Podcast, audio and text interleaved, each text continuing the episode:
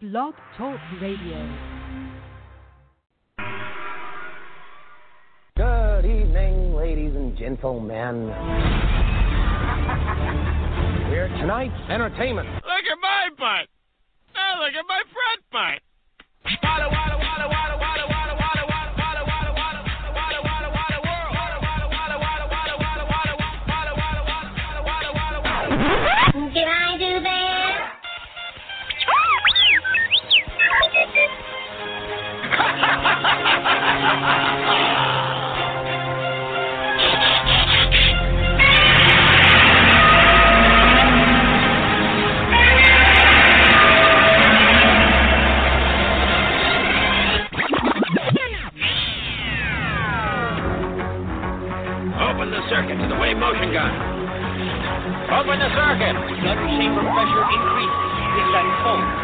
Ship's energy is now in the wave motion gun. I doubt anyone here would recognize civic virtue if it reached up and bit you in the ass. Oh, did I hurt your feelings? Well, Magneto's right. There's a war coming. You sure you're on the right side?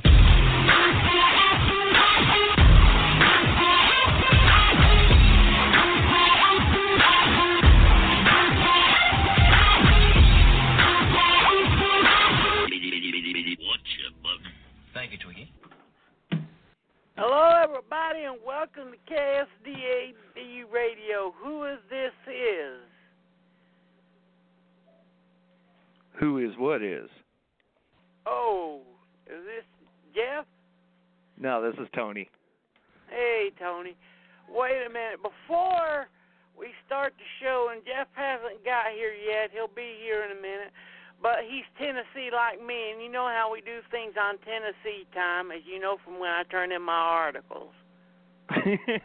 yep. But this is a special thing to the low life motherfucking piece of shit who stole William Mahaffey, the head of Central Cinemas, autographed picture that was personally signed for him by Gunnar Hansen before he died from the theater during a showing uh, last week. I hope your genitals slowly rot off, and when karma comes back to bite you in the ass, I hope it is in some way that we will know that it is you that is a low life fucking thief, and may you be may you be punished for what you did. Wow, I'm didn't even hear about that. He had it hanging in, the, in his theater, and some scumbag stole his autographed Gunnar Hansen picture off the wall and just walked out of the theater with it. It was a sold out house, so he really couldn't tell who did it. Oh man, that's terrible.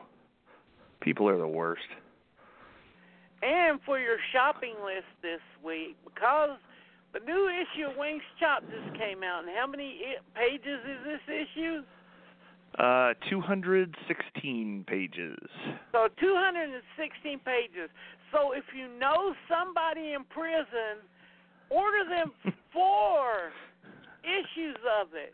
Because not only can they use it as bodily armor for protection, it's great reading. And also with 400 pages, they can use it to lift weights now that we don't have phone books for them anymore. Weng's Chop, it's not just for reading anymore, people. also, I hear it stays crispy in milk. Yeah. And about time that you finally got it done. Good Lord, have mercy. No kidding. It took forever. But and of course now that now that that one's done, I have a death wish, so I'm trying to get the winter special out by the last yeah, week but of that's December. the baby issue. so yeah, still takes a lot of work. Oh, it's still going to be probably 200 pages. You're going to try to make wings all, as we jokingly call them, baby issues from now on. What's that? You're going to try to make them smaller from now on. Well, I'm what I've decided to do is try to uh the the, the magazines are going to stay the same dimensions, but I'm going to try and cut off every issue around around 200 pages to both uh, keep the price down and make it easier to get more issues out per year because uh past Yeah. couple years we've only been putting out two issues a year and I would like to do 3 or 4. And all of those tight ass mothers who say they won't put wings on their thing and their magazine racks because it's too big for their slots. Well, because you're so wussy, we're going to make it smaller so it'll fit more comfortably in your slot. Double entendre intended. Hey, that's the way they said it. I didn't. My jaw dropped the first time I heard that at a convention. Yeah, Literally. and it's too not big for my gonna it's not gonna be that much smaller because uh 200 pages is still pretty thick. Yeah. It's, si- it's still gonna be the size of two Fangorias.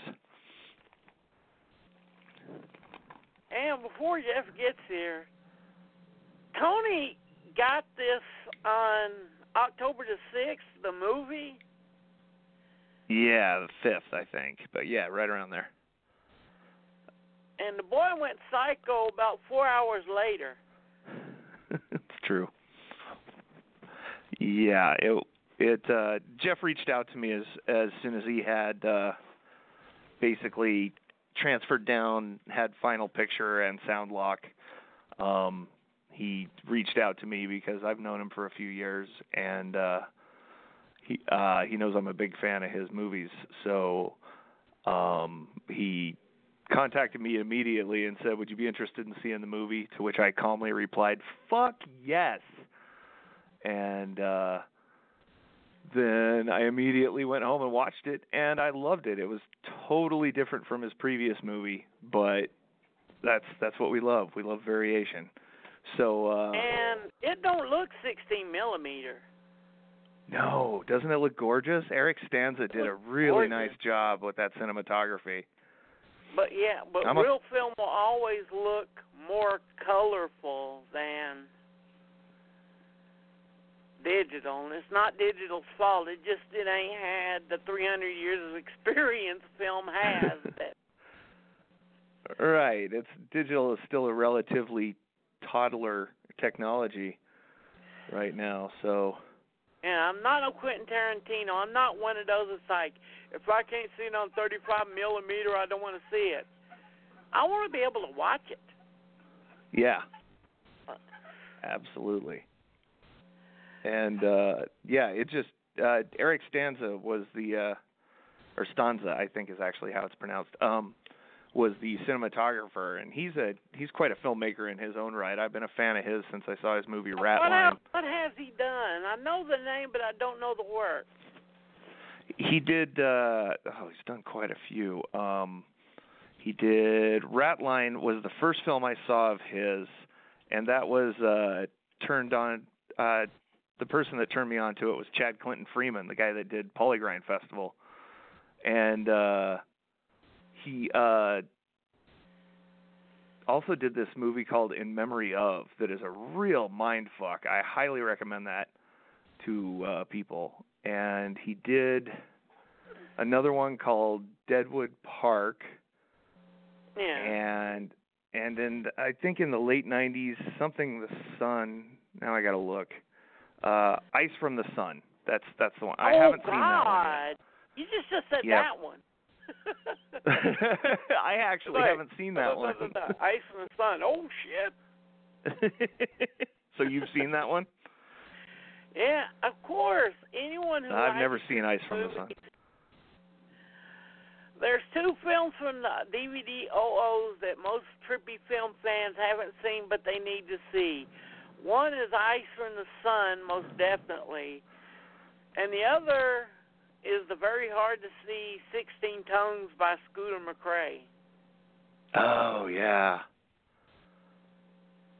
Yeah, I've read a lot about 16 tones, but I haven't seen it yet. I got to see it during the three seconds that it was out.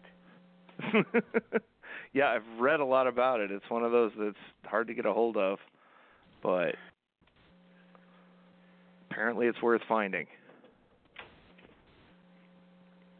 Um, Well, hang on just one sec. If uh, I'll be right back, Steve. Sorry. Talked about uh, over sensory. Sensory overload. Yeah, like in Videodrome.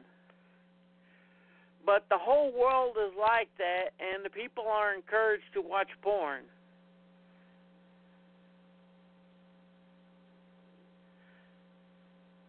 So everything is over sensory and porn related. Like there's an ice machine in the movie, just like a girl with her legs spread, and the ice comes from the middle. wow. Well, Uh, you're gonna have to you're gonna have to excuse me for a minute, Steve. Yet. Steve, I gotta I gotta put you on hold for just a minute. I'll be right back. I'm sorry. Okay.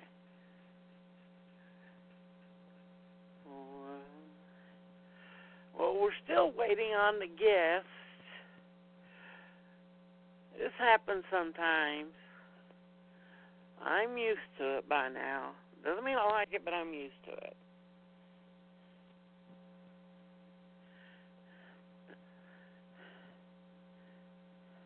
Da, da, da, da, da, da, da.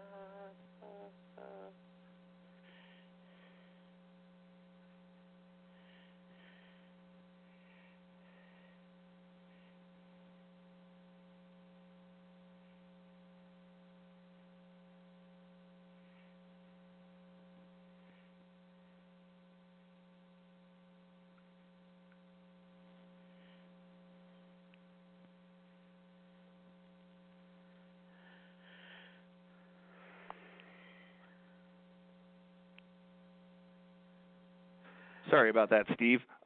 I Oh, hope don't I hope you're editing this and we didn't just have a bunch of dead air, No, did we? we're live. This is what you get Oh. when you get live radio. hey.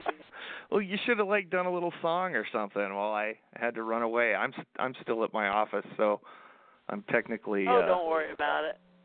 I'm technically uh calling you from work, but Uh, yeah, this was the only way I could join you. really been amazing. When it comes to the end of the year and picking out what's going to be the best horror film of this year, that's going to be a bitch and a half. Yeah, that's that's going to be a pretty tough one. Although I've I've got it kind of narrowed down, like from what little. I've seen. But I'm I'm one of those guys that doesn't watch a lot of new films. Like probably less than a quarter of the movies I watch each year are from that year. Because I'm constantly Well, running around me, hunting I hunting like, down all uh, these treasures. It's like I watch all this stuff, and then in October I get the shakes, the veins go out in my arm, and then I crawl on my hands and knees and go, William, give me my fix. William or Gwilliam? William, William, I have to say, the Oh. head of there. And this year, from what I've seen, I've seen Lucky McKee's new one, which has an amazing performance from the bad girl. Daniel isn't real. That one you're gonna like. That one's good. Daniel isn't real. Yeah. That's You know that's, the one uh, that Ryan like has third, up as the picture now? Yeah, you're like the third person that's told me I need to see that. And what's uh what's Lucky McKee's new one called? Is it Kindred Spirits? Yeah. Ah, you got to see that? Yeah. Nice. Jill Desarian was like, she's one of the programmers there. She's like, we got to get it. I love Lucky stuff. Yeah, me too. I really do. I haven't seen the one uh the one he did before that with John Cusack. I think it was what was it? Blood Money? I haven't seen that one. Yeah, Blood Money. Last one I yeah, I seen have. his for this one was the woman. Ah. So you didn't see All Cheerleaders Die? That movie exists. Yes, it exists and it's fun. Yeah, you you definitely should hunt down All Cheerleaders Die. It's pretty easy to get I've nowadays. seen it, and I'm like, Lucky McKee didn't make this movie. Lucky McKee didn't make. This movie. oh man, I enjoyed it. I thought it was fun. Yeah. And another one you need to see is Tone Deaf. Oh, I definitely need to see Tone Deaf. That's that's high yeah, on my list you know how movies. people are real shocked about how mean it's getting between the boomers and the uh, millennials. Yeah. Oh, he Well- does a movie about it, and it's mean as hell.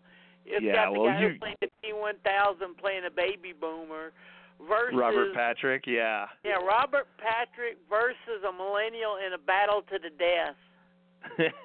yeah, and it's a Richard Bates Jr. movie, so it's yeah, automatically Ricky a must see. Yeah. He still is a. Let me check Facebook. But yeah, you'll like that. I mean, it's as he will never be mainstream because his films are just too mean for most people. Let's be Yeah. honest. They're pretty harsh. I mean, right out of the gate with Excision, he's just really going for the jugular. Yeah. It's like uh when I recommend Trash Fire to most people are like, Oh, you gotta see Trash Fire But watch out it bites. Yeah, like, it sure does. What the hell are you talking about? And then they watch it and they come back Hell, to even- me and look you know, just Y- Yeah, even his uh even his romantic comedy Suburban Gothic has some bite to it. That's because of I mean, Ray Wise. oh god, yeah. Ray Wise really really chews up the scenery in that one to all Yeah. in all the best ways.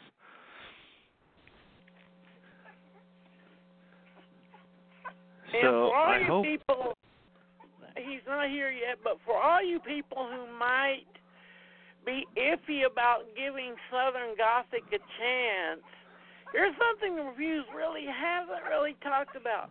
The guy that wrote, who's, I forget his name now. What is the guy's name who wrote the original story?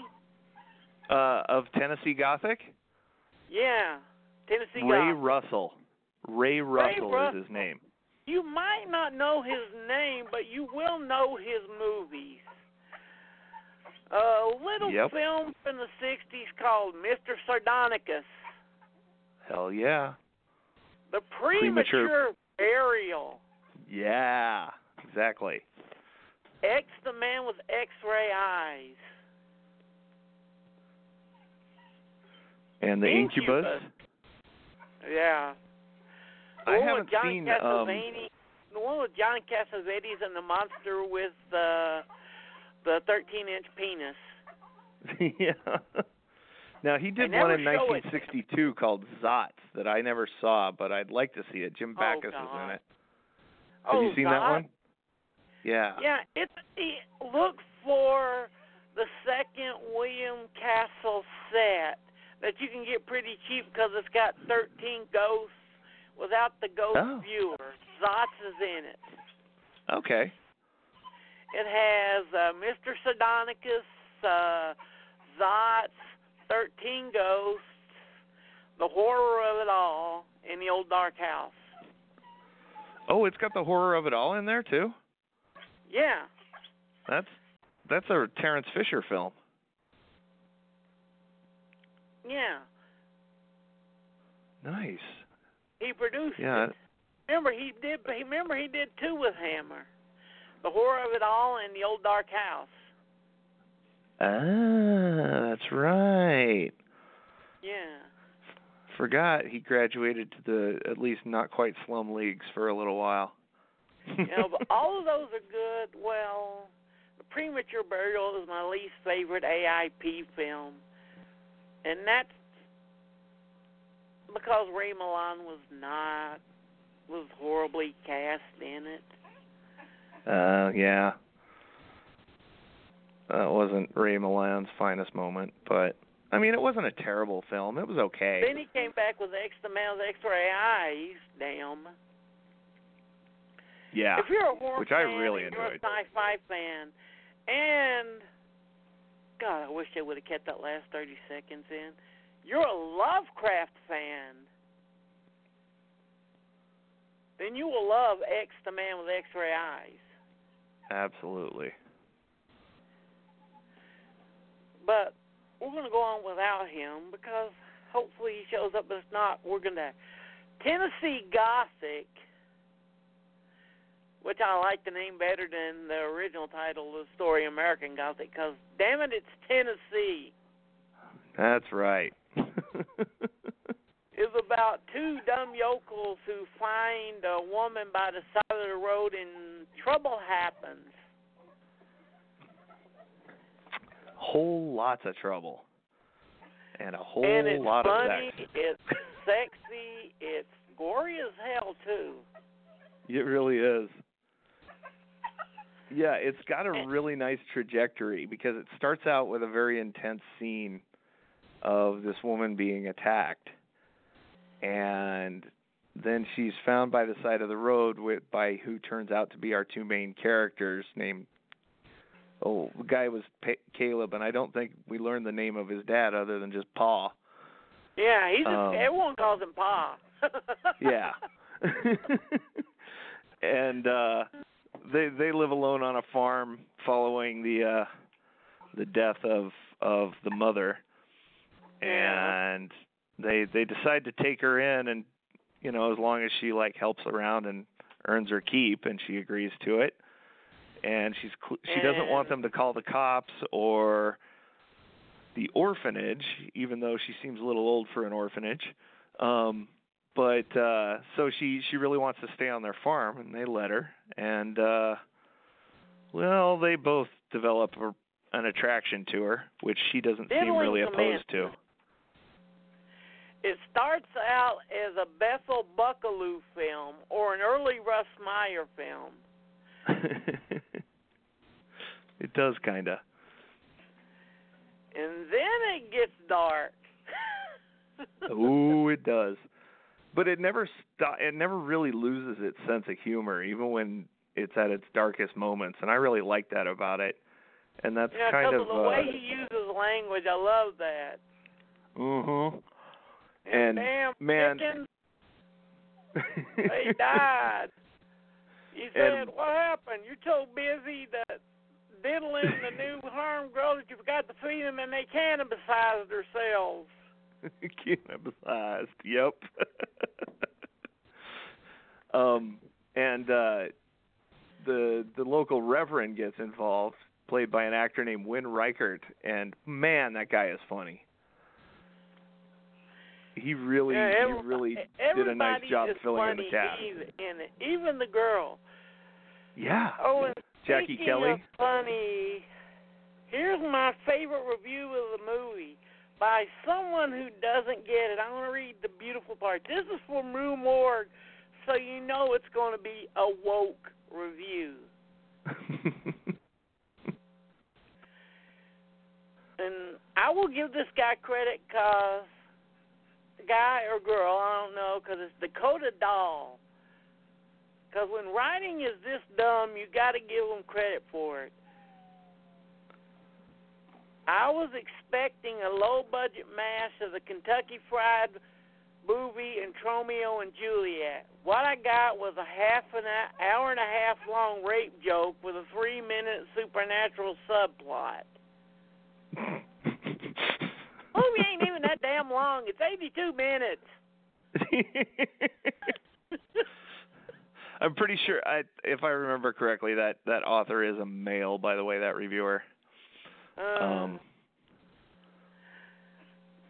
but yeah, that was a pretty funny review. He was not not pleased with the movie's sense of humor. That's for sure. yeah, he's woke. Yeah, she begins to stay at their house, but suddenly a sexual triangle between them and a local priest breaks out, and that makes it a square instead. And she gets hunted by original tackle, and everyone that has sex with her begins to die. Pretty basic stuff. What the hell's he talking about?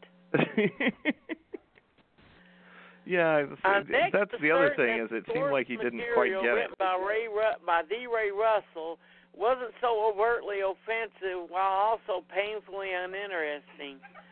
He hasn't read much of Ray Russell's short stories for Playboy, has he? It doesn't seem that way, no.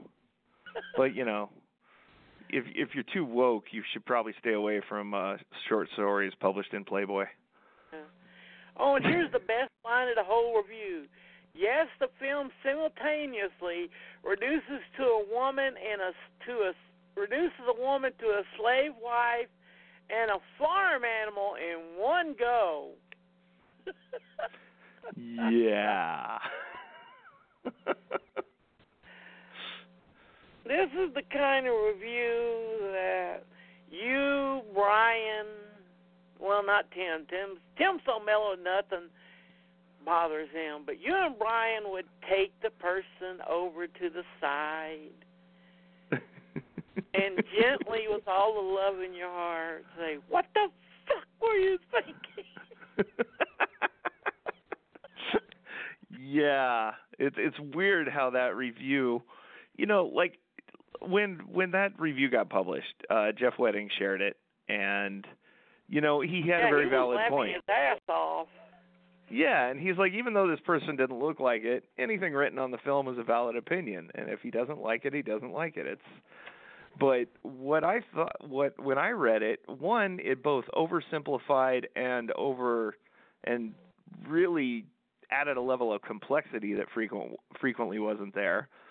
Um, but I couldn't help thinking, like like you're pointing out here, that half the things that he claims are a negative about this movie could be irreverently used to promote it. Yeah, or as I quoted before in the other one, like I said, my favorite line from Dolomite is my name. Rudy, they say this movie is disgusting and depraved, and even a blind dog wouldn't want to see it. That's the review I want. Why? Because people will want to come out and see how dirty and disgusting and depraved it was. Exactly. It's just going to raise people's interest. Do you think people stayed away because of Siskel and Ebert's review of I Spit on Your Grave? Or did they run to their local theaters to see the damnable thing? Exactly. People rushed out to see it. And you know that's that's kind of the backlash of when you when you push so hard to get people to not see it, all you're doing it is turning it into forbidden fruit. Yeah. What the Yeah, I was mean, that? seriously, that's it. The more you tell people not, well, not nowadays, back then in our day, the more you told us you don't want to see this movie, it'd make us want to see it. Absolutely. Nowadays, it's like, oh, this movie is bad. Oh, we don't want to see that. You know, half the time nowadays, Steve, the way I get movie recommendations is if I read online three or four people claiming a movie is sucks because it's boring and slow moving, chances are I'm going to love that movie. So half my recommendations now come from people trying to get me to not see movies. Yeah, it's like uh, Joe Bob Review said in his review of The Hitcher. He said once a year a movie comes out that Siskel and Ebert calls the most disgusting and depraved trash in the world, and no one should see it. That immediately goes to the top of my viewing list. exactly. Uh, yeah, I mean, um, Tennessee Gothic is old-fashioned drive-in sleaze, and if you're not attuned to that, then why the hell are you watching a movie that, if you watch the trailer, that says this movie is ninety percent of fucking?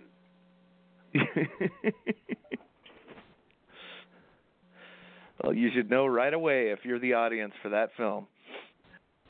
Yeah, same with Mandy too. I think a lot of people is like, "Oh, Mandy was just too weird." Didn't you watch the trailer? Right. yeah, it's not not that hard to figure out how weird it's going to be just from that 2-minute trailer. Yeah, I mean. But I think if people just people saw really Nicolas Cage don't- and went for it. Yeah. Well, and the lighthouse too. I still haven't seen that, sadly. Me neither. I need to see that one. I'm dying to see it. I love Robert Eggers' first movie, of course. Another one that people said well, was boring and shouldn't be watched. February. Oh, is it? Nice. Yeah.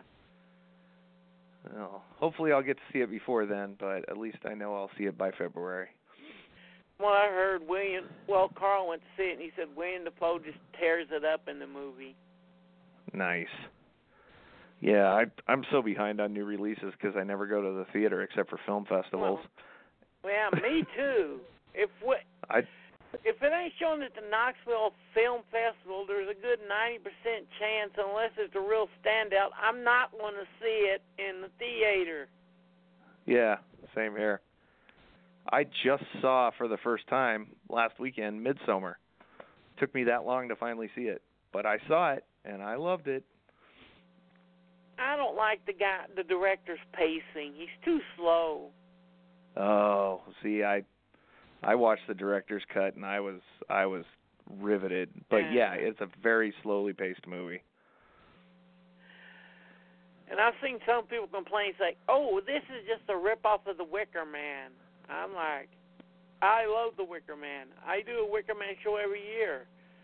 Why are you getting so lazy with your notices?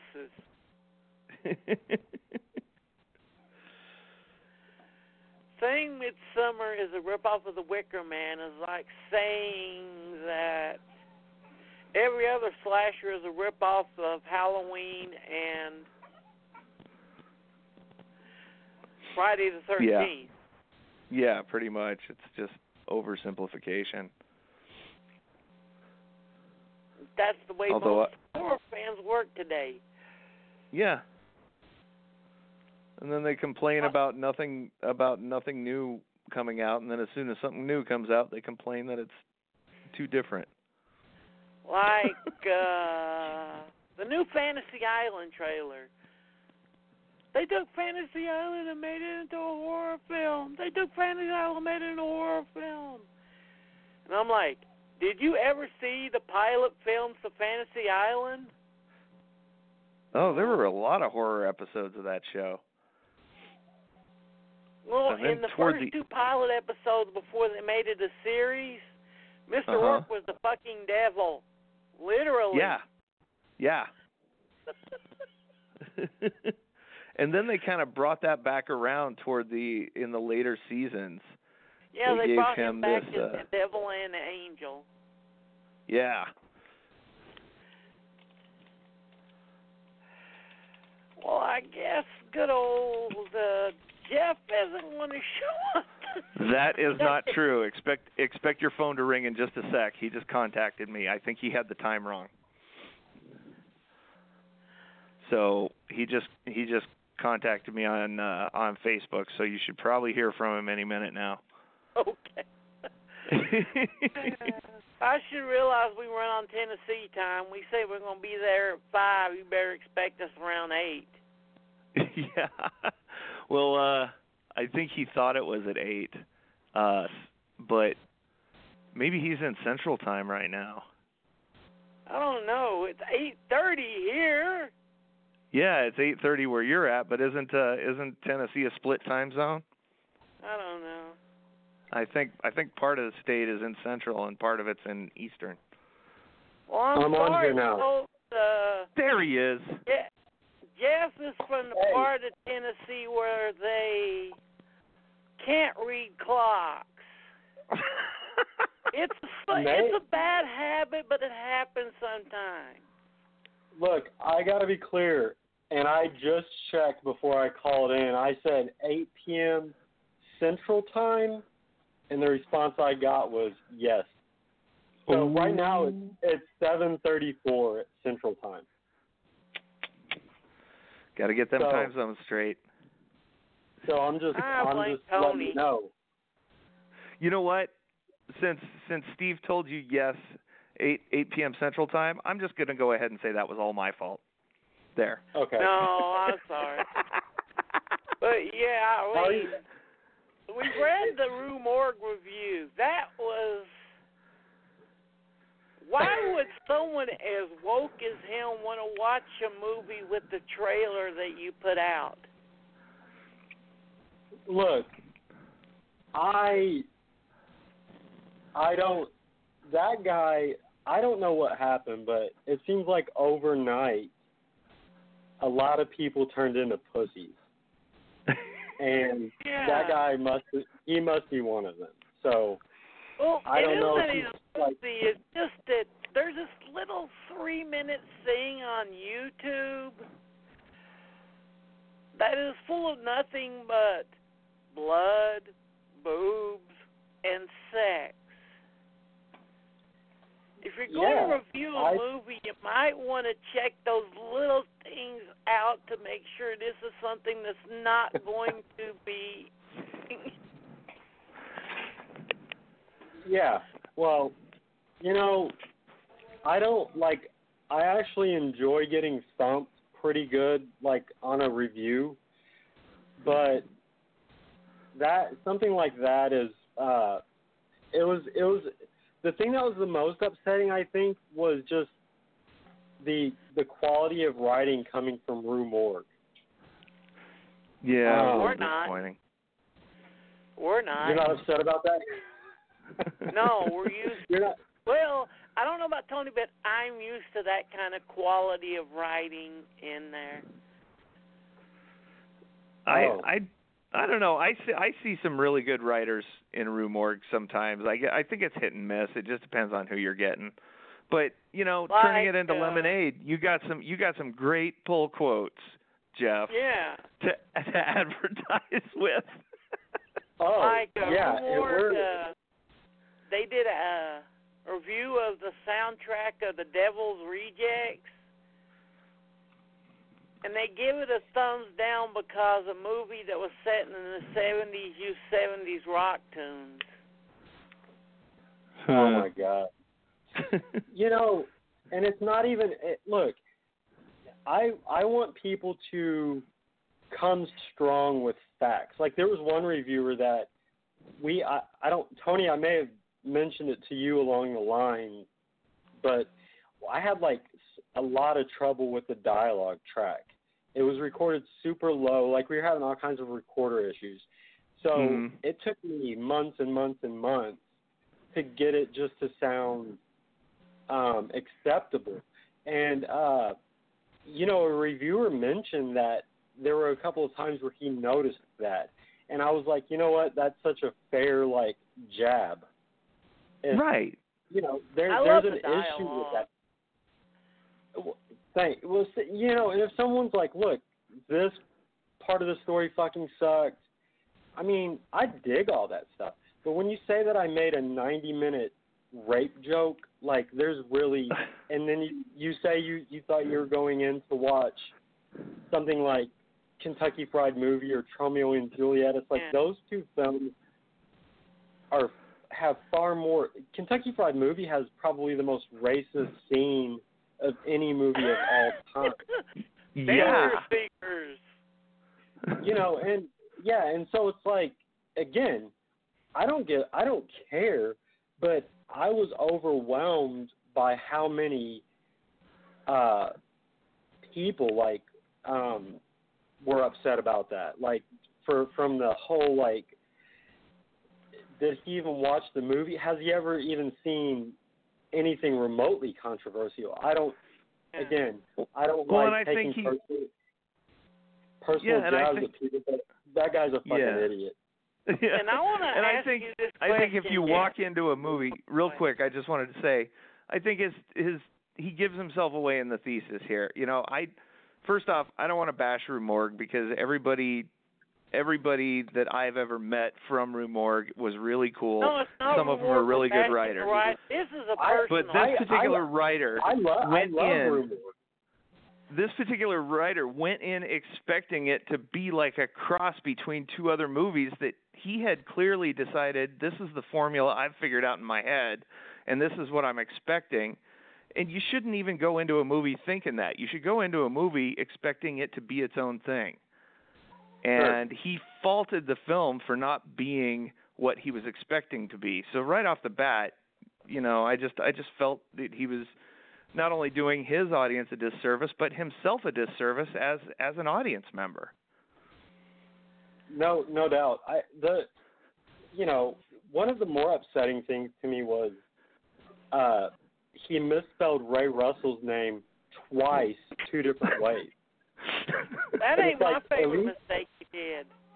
I want to And ask I was you like, a at least, at least, at least, at least get this, at least get this genius right. Yeah. You know, Oh, and I want to ask you a question. No, you're more a genius than Ray Russell. Cause how can you make a 91 minute rape joke when the movie is 82 minutes? Well, it's 88 minutes, but I still get your yeah, point. but still. Where the hell did you squeeze those other three minutes in? Yeah, I don't know. Like, and again, I I got to be clear. Like, I have always liked Room stuff. Um, I I thought they done they they've really done good work. But the surprising, it was surprising that they did anything at all because you know we've sent our press release out to a lot of people that um, you know would be considered less popular than Rue Morgue that hasn't done anything. So, you know, and it was funny because I just got back from Italy and I was at the airport. I had been up for like 26 hours straight, and um, my wife finally like had fallen asleep in the airport, and I'm like jabbing her in the eye, like waking her up, and I'm like, "You've got to hear what this guy said. He says I'm a misogynist. This is so fucking awesome." Can't buy press like that. no man so you know anyway my i i like getting blasted but i i like i want i want someone to come like strong i want them to come strong with the quill and strong with the with the opinion not some you know like i think he said something like it takes a special kind of hate towards women to make and i don't think he he got the point that her her sex is the weapon. Okay, Right. that's her weapon of the that's her weapon. I don't know if he understands like the nature of the succubus or um Yeah. but anyway. I that's Yeah. that's my those are my thoughts on the Rue Morgue thing and yeah. um As God and is I'm my sure witness. I hope this poor guy don't watch a Neil LaBute movie. His head will explode like in Scanners. yeah. is Neil LaBute still making movies? I think so. No, I think he. I think he did a pretty good Oh, he's doing. death on his career after The Wicker Man. Yeah, I think Yeah, he's well, actually doing a lot of stage productions now, though. Um, kinda where last I from, heard, thought. he was. Yeah, I think he had gone back to stage uh, for at least for a while, but um, let's see. It says he put out a movie in 2018 called Oh Squints 3. I don't know what that is. No, don't remember that. No, he's doing a lot of TV work. It looks like too. He's directing uh, Billy and Billy episodes. He directed five episodes of Hell on Wheels, so he's still around. But Oh, that's cool. That's cool. Yeah. Well, that's great. Yeah, I mean, yeah, I you mean know, nowadays, if you really look at the small and no budget guys like you, uh, the guy who did Tone Deaf, Ricky Bates, I love that uh, guy. I love who his did stuff. Doug Face Yeah, me too. Film. Those no, the no budget guys nowadays are going into dangerous territory because you can. yeah, yeah, exactly. yeah. I was so, going to ask you, know, Jeff. Um, Yeah. Did you did did you get any scathing reviews as hard as this one uh, for A Measure of the Sin? Because that was a pretty uncomfortable movie too. But I don't I don't ever remember anybody blasting you that hard for it. No, we didn't get anything. Um, like I've never, I've never had anything like this ever. I mean, my first, the very first film I made, Blind, hmm was slammed like really super hard. But it was all like the acting sucks. This is you know, it was that kind of stuff. And and all those and I couldn't. And again, when I was reading those things, I was like, they've got good points. I was, you know, whatever, 22 or whatever. It was the first thing I'd ever done, and I didn't know what, you know, and everything people were saying was true. You know, it was like these things are weak about that movie. I'm still very proud of that movie. Um, yeah, it's still a fun movie. I mean, it's yeah, it's, so, it's clearly it's clearly like the the work of somebody putting themselves through film school with some passion. Right. Yeah. So you know, and I, those all of those comments had a, a you know a large degree of validity. A measure of the sin, we it was everything was pretty favorable. I mean, I think there there were a lot of people that said it was slow, which again I knew that. I mean, I knew going into it it was going to be like a 70 minute movie that felt like it was three hours long, but it was kind Yeah. of like that was the that was the uh, the idea behind that, and I was just so in love with Christy's prose poems that that was based on that I I didn't really care, and I even told everyone. I told the cast. I told um, Christy Nielsen, who wrote the original prose that I just mentioned. I told everyone, look, I don't know how this is going to be accepted. It's an. I mean, that was the epitome of an art house film, and you're going to get kickback. Um, and then it started getting tagged as like art house horror, and that that sort of caught on, and a lot of people in that small niche embraced it. But no, I've never. You know, and again, all all kidding aside with the Rue Morgue thing, I mean, it's just that that whole thing is a product of this woke society and someone just being totally misinformed by what that movie is. I don't even consider it a bad review necessarily. It's just a mis a, a misguided sort of uh yeah. you know, so I think I, I don't know. I think somebody with that Yeah. viewpoint is going to be prepared to be offended by all kinds of subject Yeah. matter whenever they encounter it in any situation. Yeah, I'm I not mean naming any names, but Brian and Tony have shown me some rejected reviews for Weng's before. After I was saying my writing is sloppy, that guy in Rug at least knew has just. I have seen some scary, scary things. Look, and again, I have to I I have to be and I don't I don't just insult uh potential enemies and I have to I have to say before I got on this call, I noticed that this the podcast uh this thing we're doing right now, the word Tennessee was misspelled. So I just Yeah. I have to I have to, I have to point these things out wherever they come because I'd be a hypocrite if I didn't.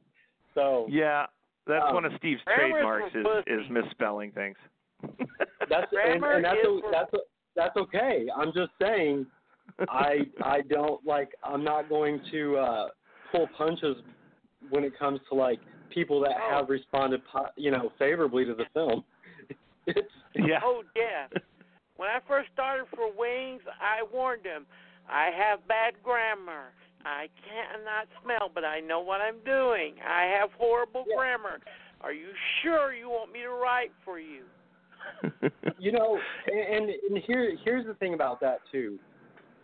There, there, if you have a good grasp of your tone of your voice, you don't need to be a particularly good speller. You don't need to be particularly good at grammar. You need to be able to put something together.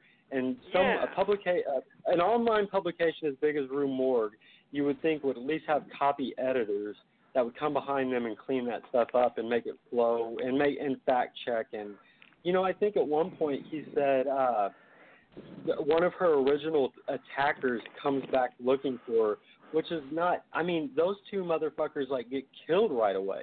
Like this Uh. guy that's coming later is the brother of one of the these The brother. So it's like- exactly.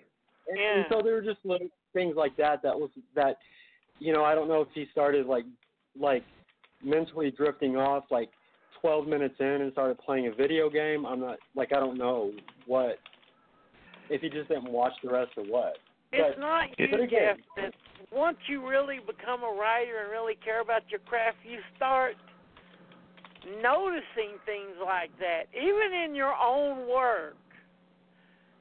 always But you know, again, before it gets mistakes are going to get through. That happens all the time. But Yeah. you would think that stuff's being you would think that stuff's being checked. But I don't.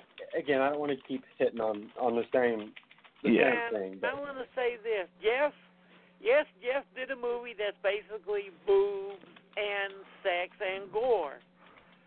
But how many of those films are going to mention Proust? Is going to have Moby Dick in it. And it's going to have the two leads talk about literature. yeah, yeah. So he's not I mean- an unread person. yeah, that's you know that's one of the things. I can't remember which reviewer it was. Um, it may have been horror DNA. Horror DNA. I can't remember exactly which one, but someone finally because one of the things that I really worked hard on, I knew it was going to be silly. I knew it was going to be ridiculous. I knew there was going to be a ton of sex in it. But one of the things that I worked really hard on was the emotional aspect between the boy and the girl. Like he really loves this girl. And so in essence, Tennessee Gothic is a coming of age story. Okay, so and and and I was really like I was like, man, everyone is like responding positive, you know, with positive words with the humor and the sex and the, all that stuff. But I was kind of bummed that no one was talking about the the the effectiveness of their bond. And then finally, someone like publicly said something, and it got me really excited because I worked hard on that. Those little moments between the two of them that might seem boring to some people, like those are those are those moments that give it the backbone, you know, Yeah. the heart of the movie. Right. And I love the little words that you did that if you're really not listening to it, you won't get. Like when he says, them chickens are being cannabisized. Not cannibalized, cannabisized. Yeah, I, I wanted to call my local THC dealer and see if he can give me some cannabisized chickens for Thanksgiving. Or lot the of, guy in um, the store. You say, boy, A lot you of- get some antibodies into you. Yes, and a lot of that I have to give total credit to the actors. I mean, that was a big part of the audition process was uh you know, getting them to feel comfortable enough with the character that they would just go off and do some ad libbing and and all those things you just mentioned were not in the script. Like those I didn't write those lines. Oh, Um, really? Yeah, like the all of uh well, I mean, like the cannabisized thing Victor came up with. You know, we were shooting 16 millimeters, so I would we had like a three to one shooting ratio, and so I would rehearse with the actors well before we started shooting, and then on the day of, we'd run it like 20 times before we even turn the camera on. So by that point, you know, they were they were ad libbing and they were improving, you know, just using what I had written and going a step further with it. And, oh, uh, wow, that's great. yeah, yeah, and that and you know that's that's the uh it was such a it was the most collaborative movie that I've made to date for sure in that regard. And and the actors were just all strong, like strong enough to be able to I remember Jackie saying to me um she was like I'm really sad because all the characters are like a lot of fun but me. And I was like you are a lot of fun. You just you don't realize that yet, you know. And then obviously when you watch the movie now, it all it all plays. But she, I think, she had to play it the most straight. Like she had the the Right. smallest the the smallest window of of wiggle room to go because she, she there weren't really any jokes written for her. She just had to react, you know, and and Oh, she you gets mean some so priceless the line reactions. "Don't call the police" or "The orphanage" wasn't supposed to make you laugh? that that I did that I did right, and that yeah, I mean all of that was was a lot of the Reverend Win Riker who played the Reverend he did improv a lot, But if I if I had to say, and I can't remember, Tony, I may have sent you the original story. Did I? Uh, no, you said you were going to, but you haven't done it yet, and I haven't bugged you about it because I've been so I'll- busy. I'll do it, man. But Oh, cool. his his lines, or I took almost like word for word because they were perfect. You know, I mean, but in the in the short story, you know, she doesn't speak English at all. Oh, so there's wow. a lot. yeah, so all of that had to be created. Um, Oh, and uh, one of my listeners for the show is from, uh, well, a couple of them are from Pennsylvania, yeah, and they love that gag. oh yeah, Yeah. the foreign. Yeah. yeah, Is yeah. she foreign? well, if you consider Pennsylvania foreign, yeah. Yeah, so obviously, I mean, you know, we never say the word Transylvania ever, but you know, the idea is she has she probably said at some point to them off screen that's where she's from, and, and you know, and that's why there's sort of that thing, you know, at the end where the boy says she wasn't from Pennsylvania, and you know, Mrs. Simmons is kind of like, no, not Pennsylvania. So You know, Yeah, Steve so had I- a Steve had an interesting question. Uh, we were talking about it earlier today on private message, and I hope you don't mind me bringing it up, Steve. He was ahead. wondering if if Jeff, if you know whether or not Ray Russell intended this story to be in any way connected to the incubus, even mythologically. Yeah, for sure. Um, one of the, uh, I mean, a lot, a lot of his stuff is connected in some regard, you know, and the, I, I mean, I don't, obviously, I, I didn't have the pleasure of meeting him. He's been gone for 20 years, Mhm. but I am in pretty close contact with his children, um, who who are the ones that like that I optioned the story from, and they've been super awesome. Like, and they are constantly like giving me these little tidbits about just how funny he really was, and and um, obviously the the Sardonicus and Sagittarius. I mean, these things were interwoven, but I don't I don't know the the exact details of how connected this story was to uh, Incubus. Well, I But have I sort of a hint. There's a tie-in Okay. novel for the movie that he wrote, and it has sort of a little bit of the history about the incubuses. Hmm. A, a tie-in novel for Incubus, Yeah. Or the novel that the movie was based on. right? Uh, yeah, I don't know. there- I thought it, it was a script that he wrote into a tie-in novel. That's what He it may said have. on Wikipedia, I think. He Let's- may have, let's- and I know Let's find out. Steve, you, you had mentioned to me um, we were talking about the the snake cult story. Um, yeah. and they're just the, he's written so many short stories. Uh, Guillermo del Toro actually uh, curated a volume of his short fiction for the Penguin uh, Penguin Horror, Oh wow. and yeah, it's it's an awesome edition. It's called Haunted Castle. I'm and, gonna have um, to find that. Yeah. It's Oh, by the way, the Incubus was a novel first and then a movie. Oh, yes, okay. yes, yeah. For, no, was that where was that what your question was? Well, The- he the- he had just mentioned that he read it, uh, read the tie-in, but I think he, what it was, it was just a republication of the novel with a movie cover. Yeah.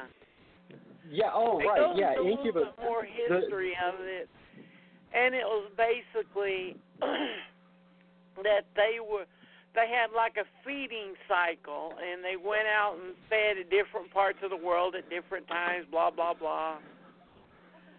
Interesting. Right. Yeah, the the novel absolutely was, you know, I mean the movie was came out several years later, but the movie is such a it's so fun to watch Cassavetes in a role like that. and Yeah. and you know um and it's such a, a uh yeah, I mean fuck. That novel is one of the most perverse novels that I've ever read.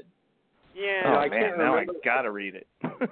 I, ca- I can't you know remember what they the left exact out for the monster? I mean, they talk about in the movie, Tony, about the monster has uh like a nine-inch penis. a giant cock, yeah. It's, Yeah. it's it's, it's bigger than that. It's like three feet long or something. Yeah.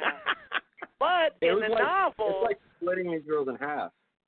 yeah. Yeah. And in the novel, it has a vagina too. Oh wow. Well, I, w- I won't give away for the for the listeners and for Tony. I'm not going to give it away, but the end is a kicker for sure. Mm, nice. So Ray Yeah, well, it Russell, looks like um, that's on my list. you know he was he was responsible for really shining a light. It's kind of unfortunate because he was such a talented writer, but when he was working for Playboy as the fiction editor, he spent a lot of time shining a light on guys like um, Charles Beaumont and Ray Bradbury and Richard Matheson and guys like that. So he was really helping expose those guys. Um, While his own work was getting a lot less exposure. Yeah, yeah, and he and he's he's no less talented than any of those guys. You know, Yeah. in my Yeah. in my Well, opinion. look at some of the stories that. Well, look at the biggest story that he picked out for Playboy. The Fly. The, he did do the he did the fly. Yes. You know, among Yeah. that, many others. There's a What really did, cool. uh, you, Oh, go ahead. you can get no. I, there's a paperback like science. It's it's like horror and supernatural fiction from Playboy. It's like a a a paperback collection that's you can get for like nothing. That's uh you know a must have. Oh, Yeah, Make I'll note have to look for that. Yeah, really. In the 70s and 80s, for all you younger listeners, Playboy, most of us didn't get it for, well, the first time we got it, it was for the nude stories. But then again, we would be flipping through it, then we'd see, like, ooh, a Ray Bradbury story, ooh, this kind of story. And then we would ignore the nudie pictures from then on and read the great fiction that was inside of them. And what what you're what you're saying is like not a joke, and a lot of people No, still. it's and I- totally true. I I have hundreds of back issues, and you know my wife finally does believe me and understand. But for a long time, I mean, the whole it was the whole. I read it for the articles or the stories, and people are like, "Yeah, yeah, right." But it's you know, it's true. Like they, Playboy was publishing pre, the like premium fiction. If you were Stephen Yeah, King were. worked so hard to get published in Playboy, and they always rejected his stuff. You know, Mhm. until of course he was Stephen King. But Yeah. that Right. was the play. That was the plays that you, if you were, if you were a sci-fi or horror writer, um, you know, you were trying to get your stuff in there. Shel Silverstein, you know, got to start with. I mean, so many writers, and Yeah, and the, So- even the nonfiction essays in there, like my favorite author probably of all time is Harry Crews, and he wrote Oh, some yeah. of some great essays for Playboy. yeah, And absolutely. Gore Vidal, and I mean, Yeah. and Oh, you know, yeah. there's so many talented writers that worked for that magazine. Do you know Yeah, so what it's- issue of Playboy is the holy grail for Stephen King fans and why? Hit me. What is it? It is the cut prologue from The Shining that tells the history of the Overlook that was supposed to open the book, but Stephen King Oh. cut it and then gave it to Playboy. That's right. I that actually true? have that issue. Yeah. I have that same that very issue. That's right. I forgot about that entirely. I'm embarrassed to say I didn't know that. Yeah, it actually reveals who wrote the book that's down in the boiler. Steve, Yeah, you I haven't belong down that that boiler. Well, not a spoiler. It actually makes uh, the way that Grady acts during the second part of the book less confusing. Yeah. yeah. I'm gonna have, Because if I'm you gonna have to look remember. Grady, as soon as Jack talks about the book and stuff, he comes down on him hard. Right. That's because that was his retirement book down there in the boiler. uh, I'm gonna I'm gonna have to definitely look that up. Yeah, the uh I just looked it up. The name of the story or that it was published under was called Before the Play. yeah. Before the play, do you have a Yeah. uh, an, an issue and year or any of that information? I will find it in just a moment. Um I'm looking for it right now. Tony, you're such a good dude. eh, I just got a lot of people fooled. You put See, up you're with my crappy too. writing. You are a good dude, sir. well, thank you. I appreciate it, you guys. Uh, so Steve, did you uh, did you ever make it? Were you at that Dementor screening in Knoxville? No, I missed that Sunday. I was not a very happy camper that day, and that's just how I want to leave it. All right, fair enough. I, I just, wanted uh, to it- bad. I couldn't. I I looked around for you. I remember you saying you were going to try to make it, and then I couldn't remember Yeah. if uh, you were able to or not. I think I freaked his wife out on Saturday, uh, Tony. What's how's that? She was talking to uh, Jessica, and she said something about da da da. And I was like, "Are you the producer of uh, Southern Gothic?" Yes. Where's the director? You mean Tennessee Gothic? Yeah. Yeah, Tennessee Gothic. I said, Oh, "Where's the- the director?" Uh, outside. Take me to him now. now. Yeah, and you're you you're wearing a wing shirt, and I was like, yeah. I'll talk. I, I'll speak to you. Yeah, well, Tony Where- knows that ever since I've been going to conventions and stuff, since I started writing, I wear the wing shirt. It's a good Yeah. choice. Yeah, I'm I a just had to get another one because mine's worn out. yep, Steve's one of our best promoters. Oh, Steve and I were both wrong. Uh, it's brought up in a Playboy interview, but uh, before the play was actually published in August of 1982 in the mo- in the magazine called Whispers. So Ah. he talked he talked about it in his Playboy interview, but Yeah. he it was actually published in Whisk- Whispers in August '82. So I was thinking of the Playboy interview because I know I don't own a single issue of Whispers. Still, it's a That's great right. It's good. It's good to know the facts. and it actually explains a few things, but I can understand why he cut it. Yeah. Did you guys ever get? uh I know we're going off on a T- Stephen King tangent, but this is a fun little gem. Stephen King released uh, a few years back in PDF form only online, uh, about 160 pages of a book he had started called uh, The Cannibals, and No. it it took place in a high rise, very much like the Ballard book, and it had it it was about these people in a high rise that went crazy after being trapped in and it's what he eventually completely rewrote he abandoned it in 85 and then he completely rewrote it as under the dome Oh. but Really? that's a yeah No, that's a nice know little his gem to get a hold of it's floating book. out there I'll have to look that up too. You guys are Yeah. making And that's sick. plant. But that one's impossible to get. Only way you can read that is if you go to uh there's this uh, bookshop in Maine called the Stephen King Archives because what he did with the plant is for about so many years at Christmas he would send Yep. out to his friends a chapter of the book. Yep. Hmm. There's a bookstore here in town that has one of those uh chap chapbooks of the plant, like one of the actual ones that he sent out to family and friends. Now, when Stephen King after he had uh his after he got attacked by the big white van, um right.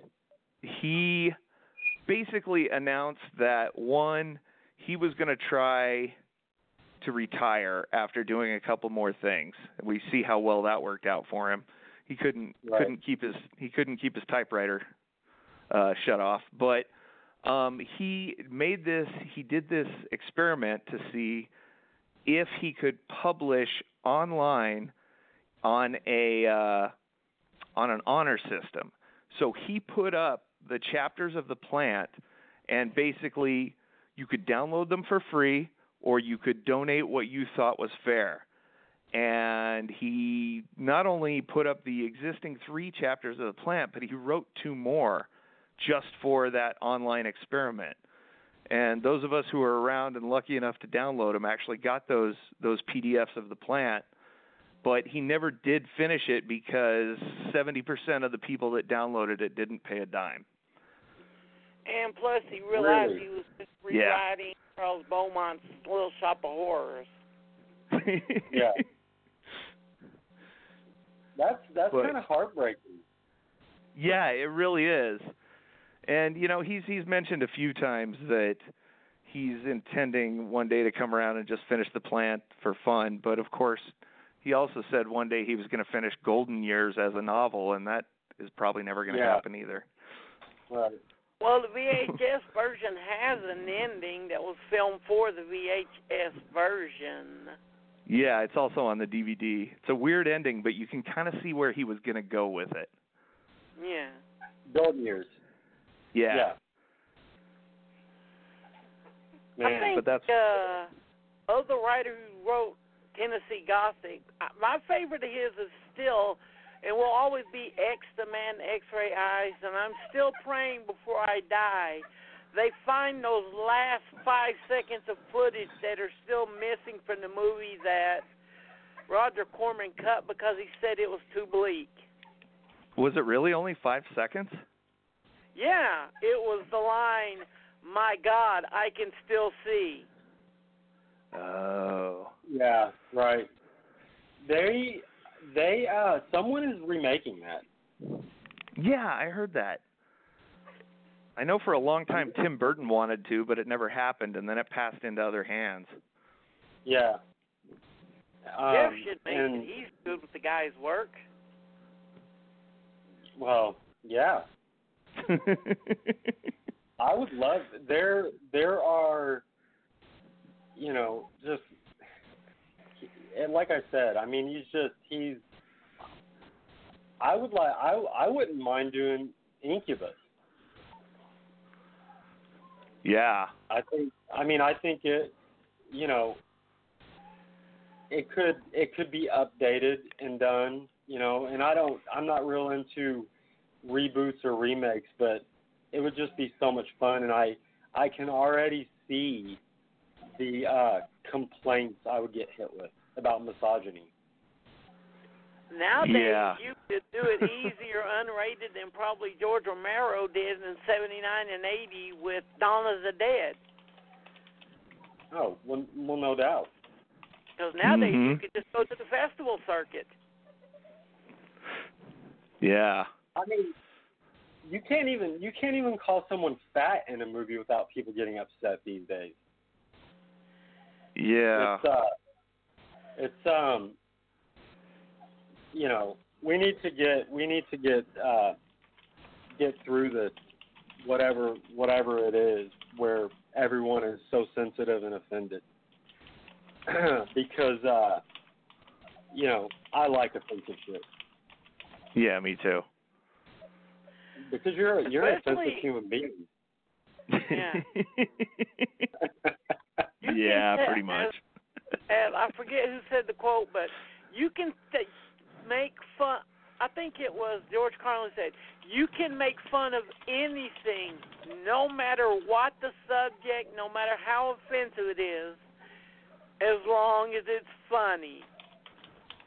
That's true. I think Dave Chappelle just proved that again with his latest stand up. Who You know, did? Dave Chappelle. That have you watched his most recent stand up on Netflix? No, I haven't, but it's high on my list because a lot of people got really offended by it. And know one what? of the people he made fun of uh killed herself over it. Really? I mean, I don't. I Yeah. if that's true, I do not. I didn't hear that, and I do not like hearing that. Um, there's nothing funny at all about that. But what I will say is, when something is funny, it's funny. It's not like we should have these taboos. I don't think anything should be off limits. Look, if you're not hurting someone, and and if if what you're saying is true, someone was hurt, and that's you know I don't like that. But I think people need to, in general, just not be so uptight about um, what kind of uh, humor we we say is okay, you know, or what kind of uh, hor- horror we say is okay. It's it's all meant to be an escape, whether that's a uh, an escape that you walk out with a smile on your face, or if you walk out appalled. It should we shouldn't be censored by ideas. You know, I know a lot of people. uh you know, with Chad's film that um I don't yeah, I know you guys you guys just did a, a podcast with Chad and Yeah. you know when he Yeah, we, we putting his film together, I mean, there was a lot of skepticism, I think, with how are people going to react because we have like um, a Down syndrome girl that is put in these like really awful situations, and how are Mhm. people going to respond? And it's it's one of those things where um, you just it's not about that. It's about these are human beings too, and this is the environment that that story takes place. yeah. Um, Well, he had. Yeah, you were there. He had two walkouts on his movie, didn't he, at the Knoxville Horror Fest? man, Yeah, that's you know, what he said. It, it, it was weird, and and people. First of all, at that screening, those those screenings are so intense because you don't have any time to like take a squirt between movies, and Right. the, so I think some of these people were probably using like they just really had to take a piss or whatever, but without a doubt, and I have told Chad like half jokingly, half se- being serious, like I look forward to like seeing people walk out, and he would kind of be like, "No," but I was like, "Yeah, that's that's a good, re-, you know." Yeah. I mean, that means people are being affected in one way, and, Yeah. and you know, and there's nothing wrong with that. It's a hard, And there's- it's no hard film to watch. about two people walking out, and he was kind of sad about it. We treat it like I the mean- scene in Goodfellas when Henry first gets arrested. you broke your cherry. Yeah, Right. you broke it, Jerry. All right, congratulations. Yeah, He was the first one to ever have anyone walk out of the Knoxville Horror Fest of anything. And they have shown Crusoe there. No one walked out. You know, and and that's the thing. You can't. And I, I I've said this to Chad many many times over the last you know two years or whatever um, since every all that was being put together. You you can go see a movie where um, just about anything happens. Everyone's seen Cannibal Holocaust. Everyone's seen some of these movies that have uh, you know, something like Irreversible, where it's got like an 11 minute rape scene. It's like one shot. Some really Yep. hard stuff to watch. Um, but even if it's, even though it's really hard to watch, the viewer still knows somewhere in their mind this is not real. when you watch Dementor, in in your mind, you know that Chad's sister on screen has Down syndrome. Mhm. Um, and so it's you know Chad has done this like really extraordinary thing by by putting the viewer in a in a predicament where they don't know they know they're watching a narrative film, but there's a documentary esque quality about it that makes you super super uncomfortable, like Titicut Follies or something like that. You know, where yeah, you're like, well, you're Oh, yeah. you're being super modest right now, but part of the reason for that sense of place was the cinematography, which you Yeah. deserve major props for, dude. no, Um, I And I really for don't. all those people who are like, ew, 16 millimeter, I don't want to see it. His film does not look 16 millimeter. It looks like a real 35 millimeter would look in color quality and sharpness back in the 70s and early 80s before they started using cheaper film stock. oh, you're talking about Tennessee Gothic? Yeah. Oh, yeah. okay. Oh, well, thanks. We yeah, um, Dementor was like there was no other way to shoot that movie than handheld DSLR. Right. Um, just because of the way we had to shoot it with the the different clients and and the the way it was handled. But honestly, and I'm and I have to say this, um, more than anything, on that one, I was just like a cheerleader for Chad. Like these, you know, we talked a lot about like how to cover stuff, but he knew, you know, the kind of movie that he wanted to make, and and my job was really just to support him in that endeavor. I didn't, Those are in place. so, but anyway, it, it, I'm really I'm really proud of of Chad's film. You ought to be proud of your work too, because I didn't notice Oh. any sound problems in it. Good.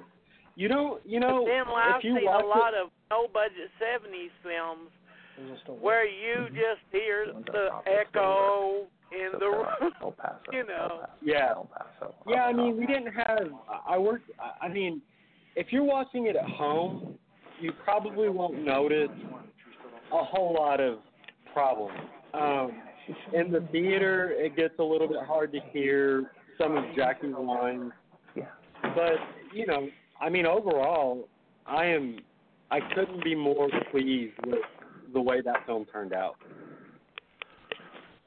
With with I'm- I'm- Dementor? I'm- um, with that too, but we're we're talking to ten, about Tennessee Gothic. Yeah. Oh, Yeah. I, Yeah. I, I'm sorry, I got mixed up. No, it's fine. But yeah, I mean, And I I'm, love the I'm, posters for both of them. Tennessee Gothic is a no bullshit poster. If you don't know who the villain is going into Tennessee Gothic, you're either stupid or blind.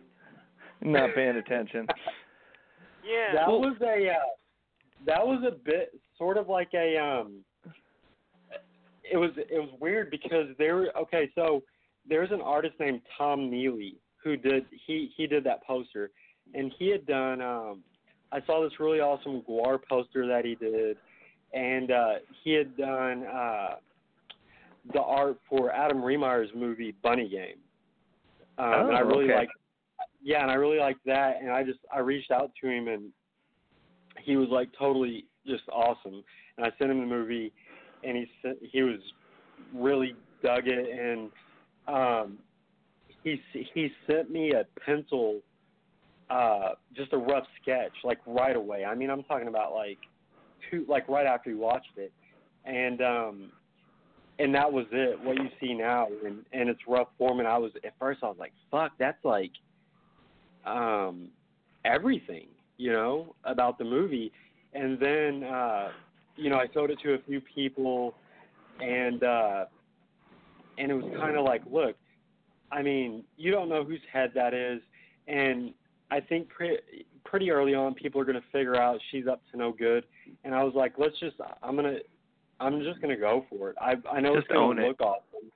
Yeah, and if it looks awesome, people will watch it, and that You know what? you know what it it reminds me of is is the EC Comics stuff. Um, yeah, absolutely. Where you where you, you know the the point was, you know, you're playing up the exploitative elements and the more supernatural elements for your poster art, and you're just owning it from the beginning. And Yeah. whether or not you guess the end of the movie is not the is not the brass ring you're going for with this. You're you're going for the ride. Right, Yeah. exactly, exactly. And that's and that's And I one of the things those- I Okay, go ahead. No, no, no. I was going to say that's that's what you said, Tony, was spot on. I mean, I just I wasn't I wasn't get I didn't want to be real precious about like am I giving too much away or any of that bullshit. I knew that even if the even if a viewer saw the poster and was like, "Well, I know exactly what's going to happen." There's no way they know the journey we're taking you to get to that point. So, Right. you know, and And that's I what was love the important. opening scene because it was like saying, "Yeah, man, things are going to get fucked up and bloody." So enjoy the comedy yeah. and don't worry, it's coming later.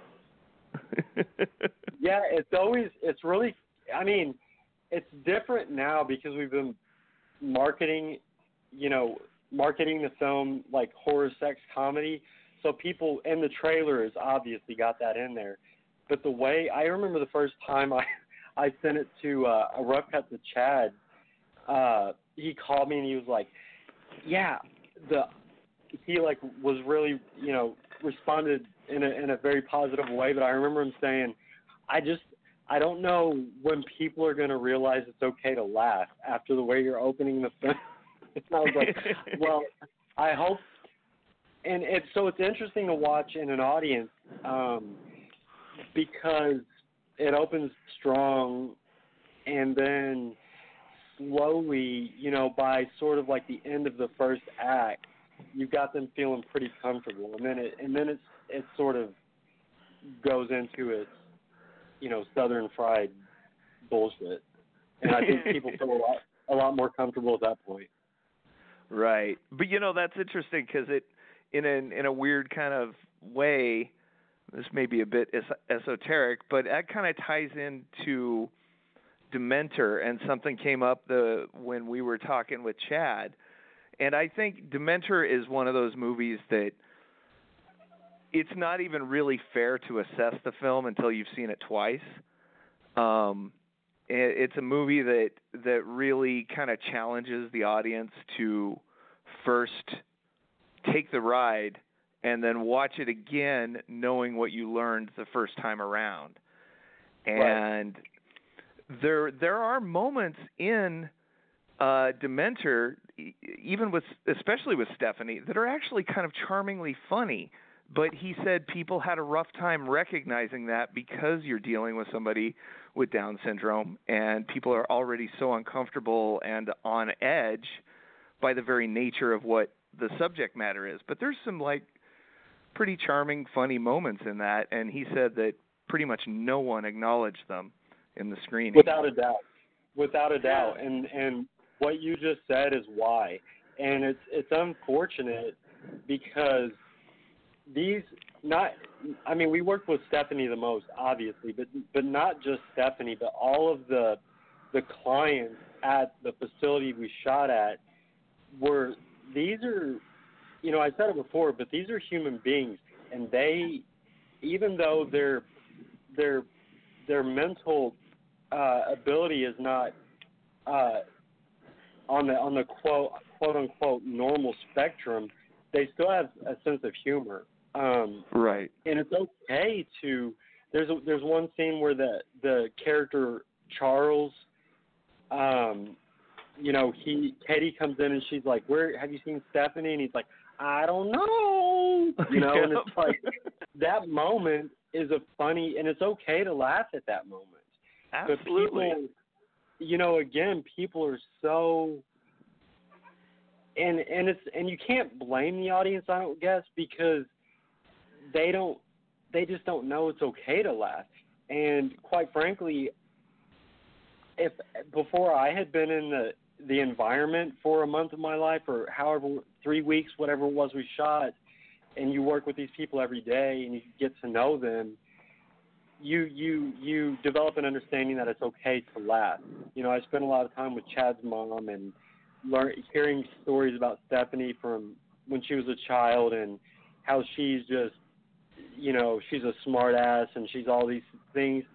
It it's funny, you know. Like Yeah. these are things that are okay to laugh about. You know, and I think um, Chad is is is in that um, that place right now where he's probably a little bit frustrated because he made something that's it's difficult for an audience to deal with, but that's what makes it so special.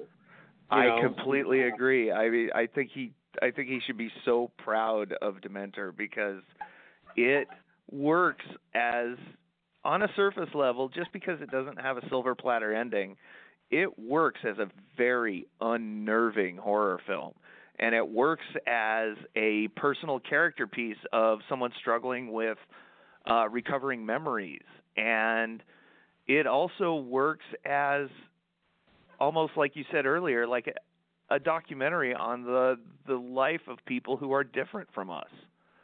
Without a doubt. I I think it's just I think it's a beautiful film, and you know it's it's sad to hear that he's he's having that frustration, but I hope maybe with some more screenings in 2020 that it'll find the audience that it needs because it's it's a movie that deserves to be seen, and there's And nothing else it- like it out there. No, and there- it takes there- there is- balls.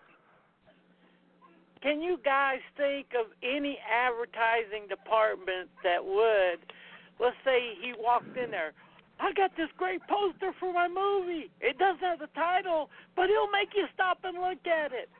How many advertising departments for movies nowadays would let you just get away with something as stark as the cult symbol on the poster?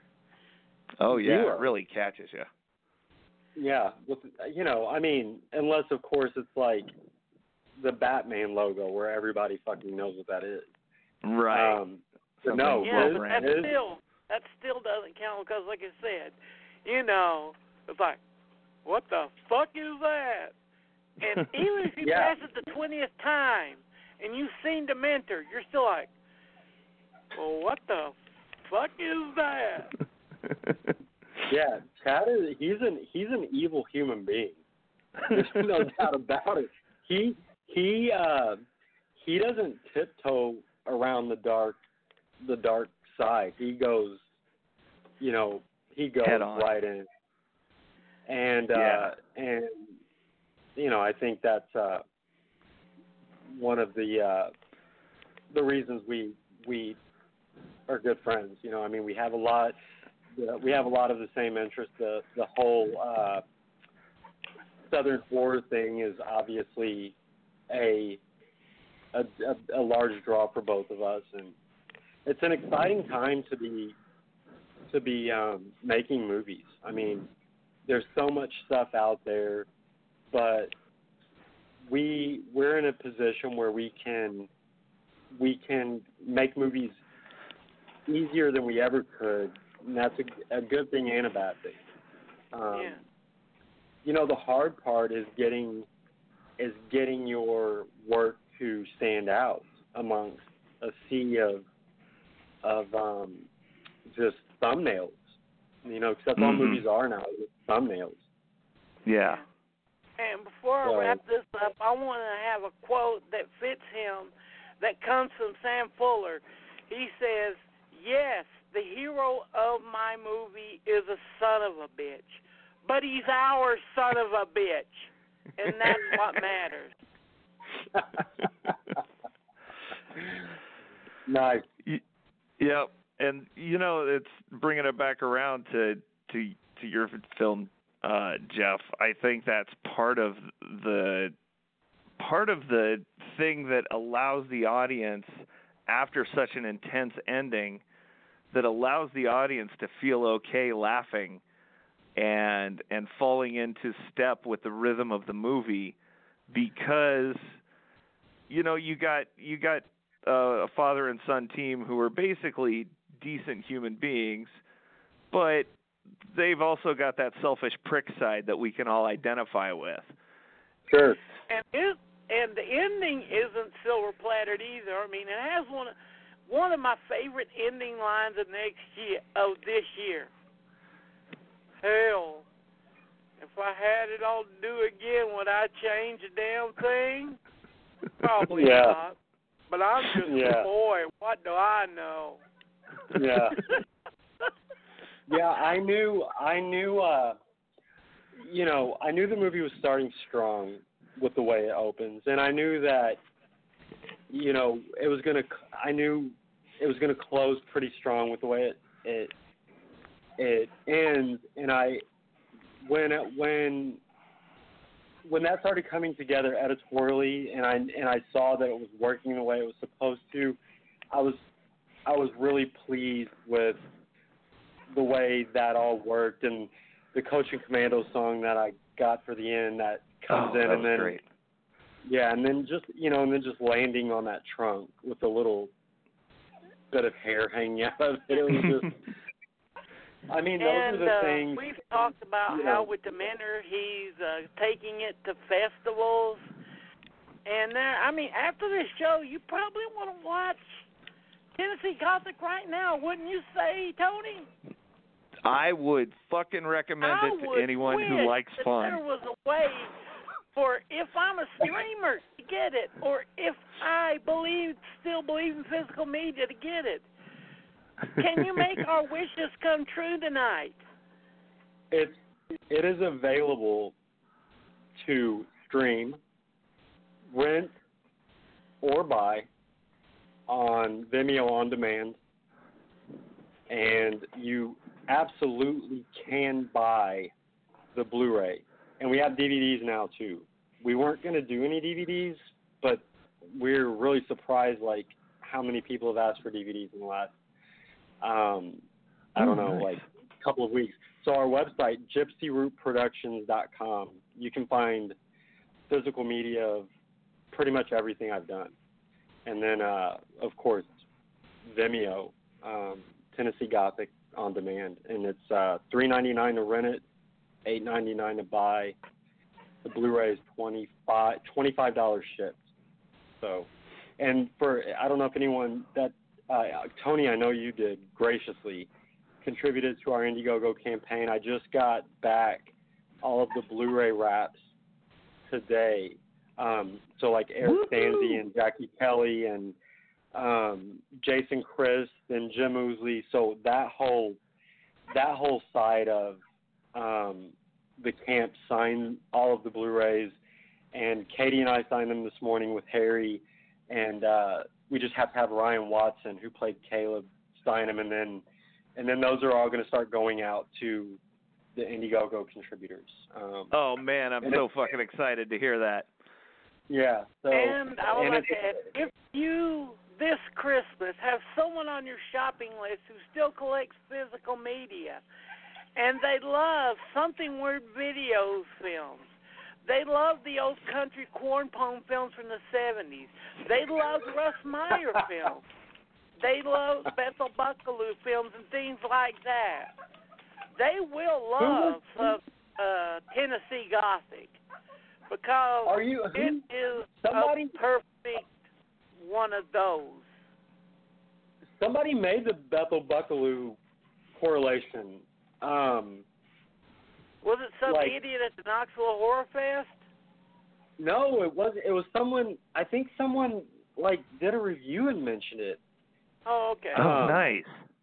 Oh, you know, it was the uh it was the guy it, it was the guy who um that uh here locally in Nashville. He he writes for the Nashville scene and he he runs the the uh he programmed Dementer at at the Nashville Film Festival. We we did our screening at the Belcourt outside of the festival, but um Jason is his name and he he made the the the correlation and and then of course Steve when I met you you kept you kept hitting me with the you know what you've made you've made corn porn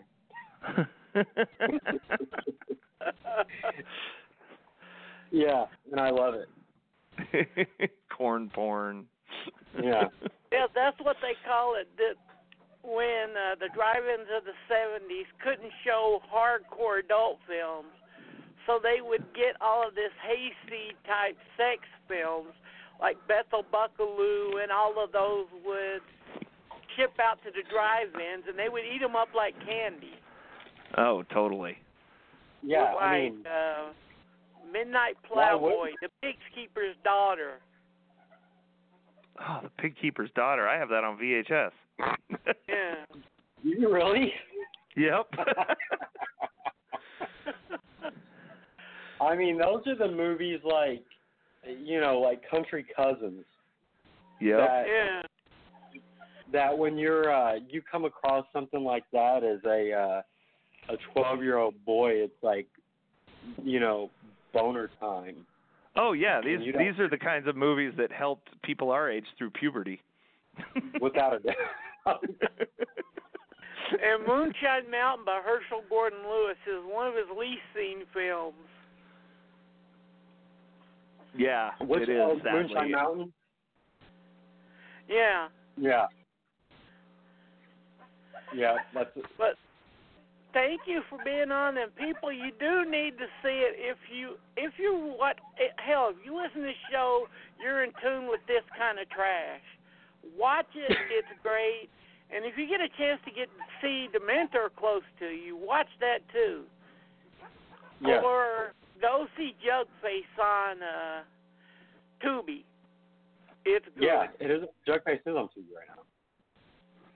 If yeah, you see so- any of these Yeah. two guys films just watch them because they're good thank you so much buy buy uh yeah buy Tennessee Gothic rent it if you if you are, are not feeling as risky and uh write a review about it on IMDb. I don't honestly if you come strong, I don't care if it's a bad review, but you know, come come with something good. Give me something to think about. Be constructive.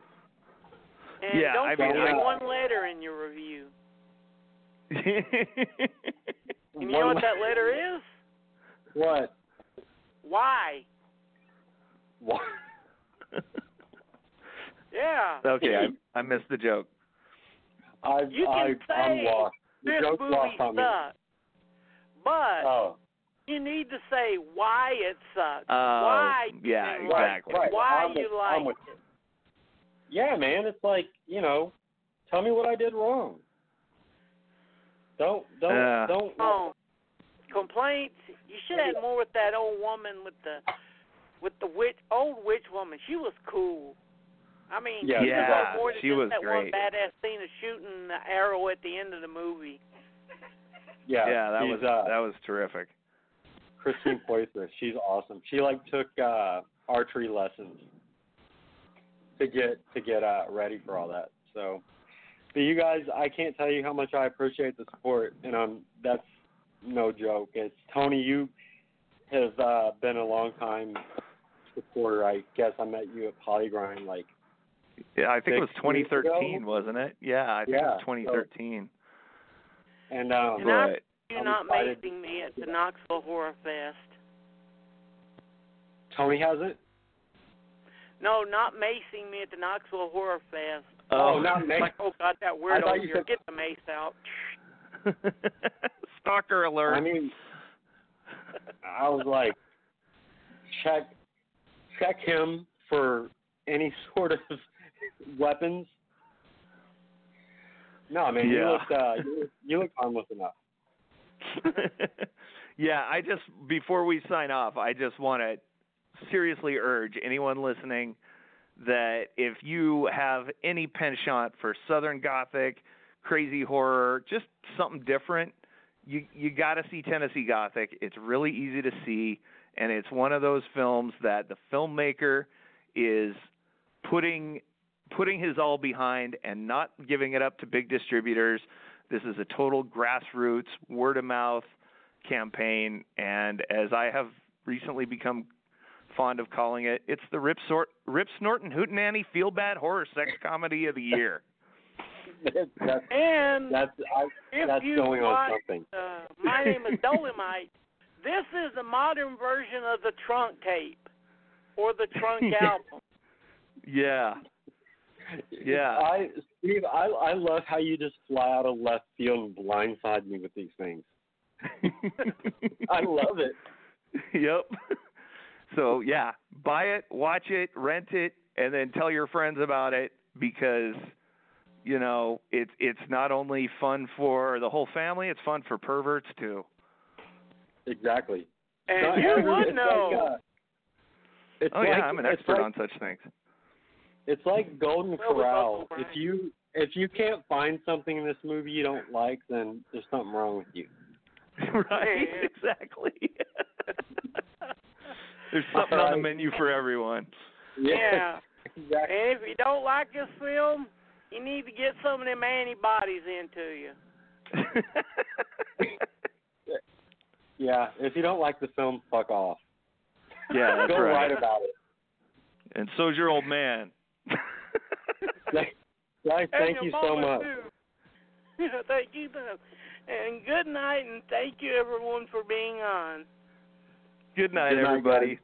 Thanks, Thanks. again. Bye. Take care. Bye. Bye.